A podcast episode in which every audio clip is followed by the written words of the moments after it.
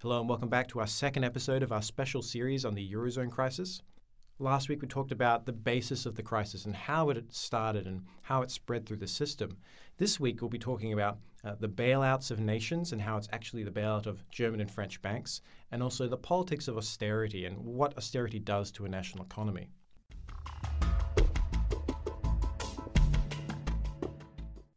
Hello and welcome to the Envoy podcast for the 23rd of August. I'm your host, Nathan Shaw.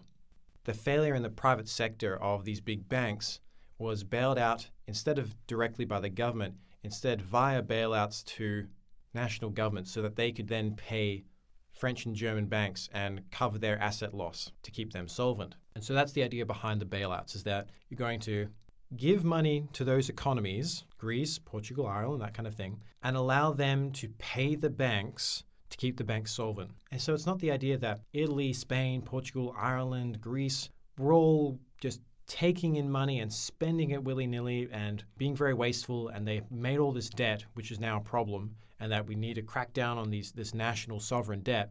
Although, in the case of the Greek government, there is valid criticism for corruption within the government in the past. But the same cannot be said for, say, Ireland or Portugal. It was that the banks in Europe, particularly in North, in Germany and France, overlent, overexposed themselves, and when suddenly the mortgage crisis occurred in America, they were suddenly caught red handed and they had no way to save themselves. And so, how we saved them was that the European Union gave money to those national governments, bailing out Ireland, bailing out Greece, and that bailout money just goes right back into the German or the French banking sector, keeping them solvent and keeping them going. But by doing so, you then leave those who've been bailed out with this bailout cost that they need to then cover. And so you suddenly see this spike in government debt, which we call the sovereign debt. And you might have heard of the idea of the, the, sovereign debt crisis in Europe. There's been an orgy of spending, it's been utterly unsustainable, and we need to crack down on it. But it's really not true at all. If you look at the figures of Greek debt and other euro debt, you can see it, it steadily increases, then it almost basically becomes stagnant. And then you hit the crisis and suddenly it spikes. It's not spiking because they're spending spending lots of money on the economy and you know paying for first class healthcare and massive payouts to workers and, and social security. It's because they were bailed out. And the money for the bailout went through their system and then into the German and French banking sector to bail out effectively the banks in, in Germany and France. But in the end, that means the cost is borne by the Greek public because they now have this bailout expense to pay. But the bailouts are so large that they're not really going to be able to cover it because, one, their economy's uncompetitive because of the issues we aforementioned discussed earlier. But also, they just fundamentally don't have the strength to bear that kind of bailout. They shouldn't have been given the money in the first place. It was this artificial uh, reduction in yields because people thought, oh, they're in the euro. Suddenly, Greece is like Germany all of a sudden, despite clear delineations between the two of not being the same economy or beast at all meant that you have a situation where German money goes to a Greek government to pay back a German bank. That means the Greeks need to pay back their debt. If they're unwilling to, then it means the Germans have the debt put back on their heads, and that means the German workers will then have to pay for a bailout of their own banks. And that's a tough pill to swallow, and it's why we had this discussion of lazy Greeks uh, and this kind of destructive politics within Europe at the same time as this uh, talk of austerity and the fact that and that the Greeks weren't happy with the implementation of the bailout and it being forced on them by the Germans and vice versa. But another part of this was something called austerity, an idea that countries were bailing out places like Ireland and Greece, even though they were in effect bailing out the national banks of, you know, say, France and Germany, among others. There were going to be some strings attached to this bailout, and so they were going to say, you know, it's a sovereign debt crisis. You've spent too much money. That's why we have to bail you out and we need to make sure that you're financially responsible. So we're going to make sure you have to cut on various social spendings and whatnot, not be so profligate with your spending, and that way you will have enough money to pay us back and you'll be a disciplined spender. And so this is the idea of austerity that was imposed effectively on other governments around Europe by Germany predominantly. So, austerity, as I've just mentioned, is this idea that you're going to cut back on spending, maybe even increase taxes. The idea is that you're going to be more constrained in the government spending. That way, you'll save enough money that you'll be able to pay off your debts. However, there's a problem with that. If you increase your taxes and decrease your spending into the economy as a government, that's a contractionary force. You're taking more money out of the economy, putting less money into the economy, it means people won't have enough money to buy goods, they'll spend less, that reduces demand, and the economy starts receding more and more.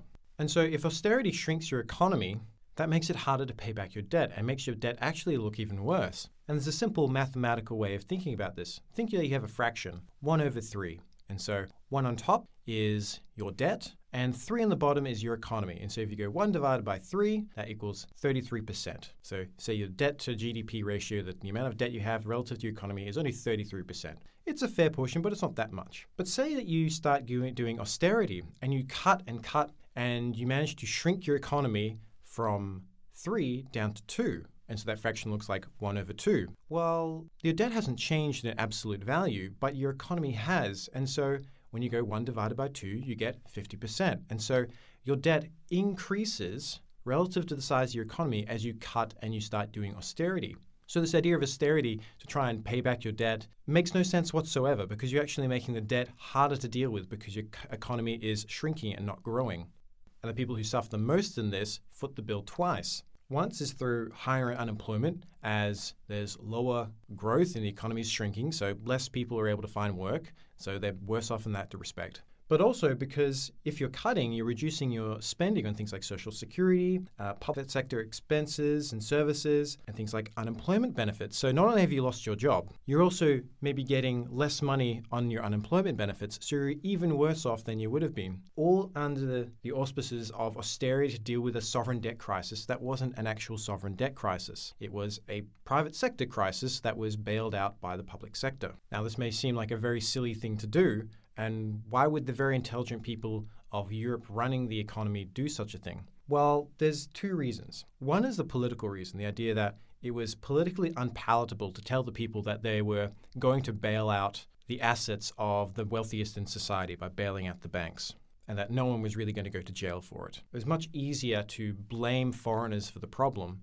and put the austerity issue on them to make them feel at home that we're punishing those who are responsible, punishing the Greeks or the Irish or the Spanish or Portuguese instead of punishing those who caused the problem, the bankers who should have gone to jail. But there was another kind of economic argument made to try and support this idea. And it's a very funny and quite silly idea, but I'm going to explain it to you because it's quite interesting and the kind of backwards logic that has been used.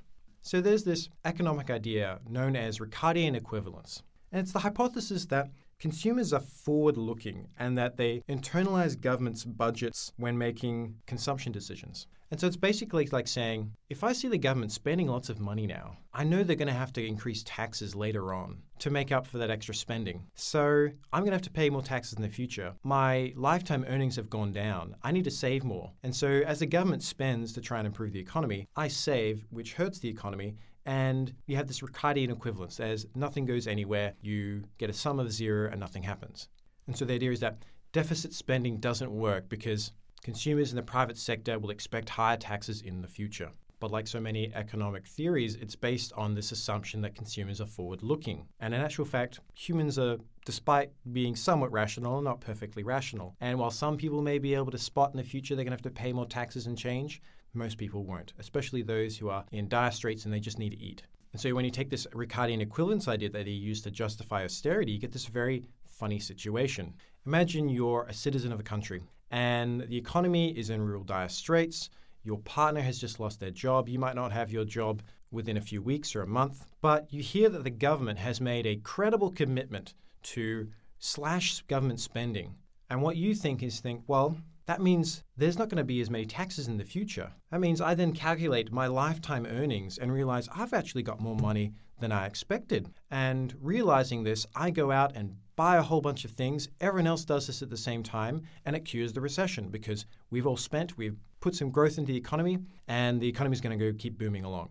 If you actually talk about the theory in real world terms, it makes no sense whatsoever. If you're in that situation, very few people are thinking about the long term tax implications of government spending and what and are calculating their total lifetime income and then adjusting their current behavior with those forward projections in mind. All you do when you cut spending like this is that you take more and more heat out of the economy that's already struggling and you make it a recession even worse because normally when there's a recession you have the automatic stabilizers that come into place. As people lose their jobs, they get unemployment benefits. Those mean those people can spend in the economy. They don't have much money, they can't really save because they need to just eat. So they spend that money, and that means demand goes up when it otherwise would be keep falling if those people had no money. And that softens the blow of the recession and makes it shorter and not as deep. However, it does increase government debt. But that's normal, it's expected. When you have an economy in a slump, you spend as the government, and you increase your debt to get the economy moving again. And when it's going really, really well, you cut back on spending, increase taxes, and pay off your debt while times are good.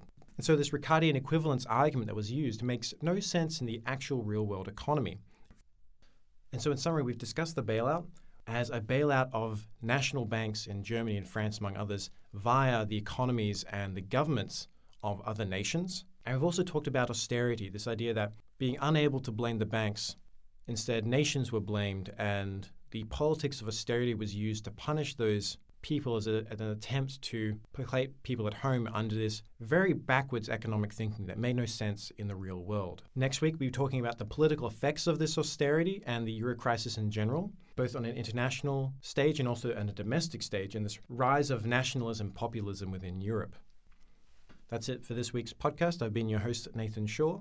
You can find our website at envoyfpa.org. You can find us at Facebook and Instagram. And if you have any comments, queries, or suggestions, you can send them to our email at envoyuwa at gmail.com. We'll be back next week with more in this special series.